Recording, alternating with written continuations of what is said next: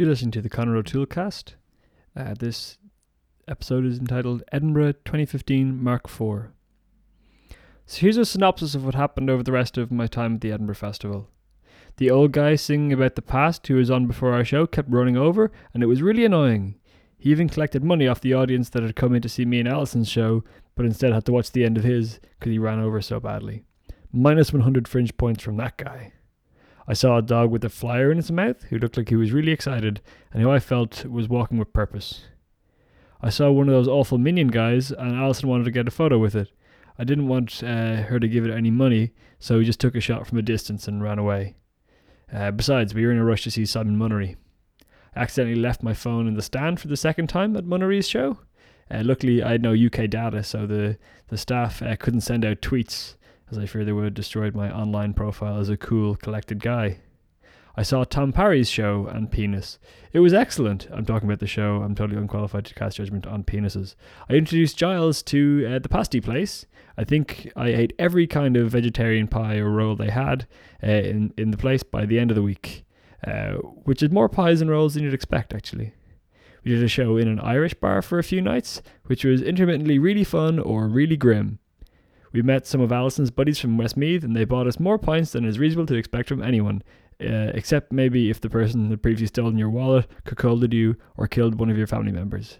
I do not believe that was the case with any of these lovely people. I saw a car stop in traffic and shout at a parking attendant. The parking attendant uh, had far more tattoos than any person who wears a uniform in Ireland. Uh, the person in the car tried to get his attention, but then didn't seem to care uh, once the car could drive away again. I guess he was technically parked for a couple of seconds. Hmm. I got an ice cream in a tub with a plastic protective seal around the top so that it wouldn't spill. But I'm a goddamn adult uh, with some self confidence, and I don't need to. I don't need help to not spill my ice cream. So I took it off, and then the wind blew it out of my pocket, and I had to chase it around St Andrew's Square for ages. I almost caught it uh, without loss of dignity by walking up to it, but ultimately I had to run a bit. I still didn't spill my ice cream though. I did the Best of Irish showcase at the stand, which was fun, although I'm not the most Irish comedian on the go. Uh, I should write some jokes about coddle and famine roads. I bet that'd make me more popular. I also uh, I was also playing the Alternative Comedy Memorial Society's uh, last show that day. They specialize in more off the wall stand up, so I decided to do a live version of episode one of Conor O'Toole's World of the Animal Kingdom.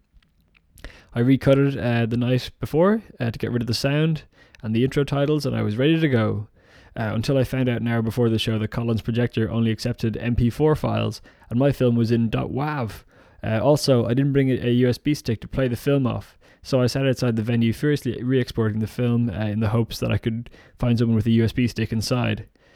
Uh, also, I really should have sat down and properly learned off the script of COTWTAK episode 1 at some point. Uh, surprisingly few people have USB sticks on them these days, but luckily uh, Rose Matafeo was there to save the day, uh, and it all came together, and no one was any the wiser, and I was totes professional on the show and did all talking uh, about birds properly. Uh, it was probably the most fun gig I had in Edinburgh, not counting the Glasgow one because that was in Glasgow. Uh, Giles Norris did an impression of a YouTube video of I'm on Fire by Bruce Springsteen, where the video and audio were slightly out of sync, which was incredible. Uh, Joe Lycett performed a character uh, called Nigella Farage, who was very critical about immigration whilst going through some recipes. Uh, me and Alison uh, started going on stage together uh, instead of one at a time during our show, uh, which was really fun and allowed us to muck around a bunch more.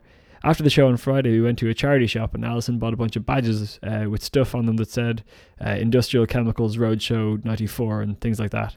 She got me a sweet Union Canal badge. Unions and canals, two great things we humans made. Hooray for us.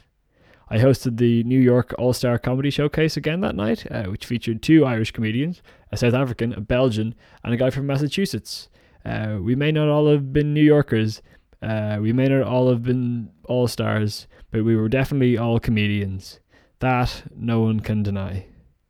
I dropped back uh, Rose's USB stick, uh, which I still have the top for, uh, incidentally.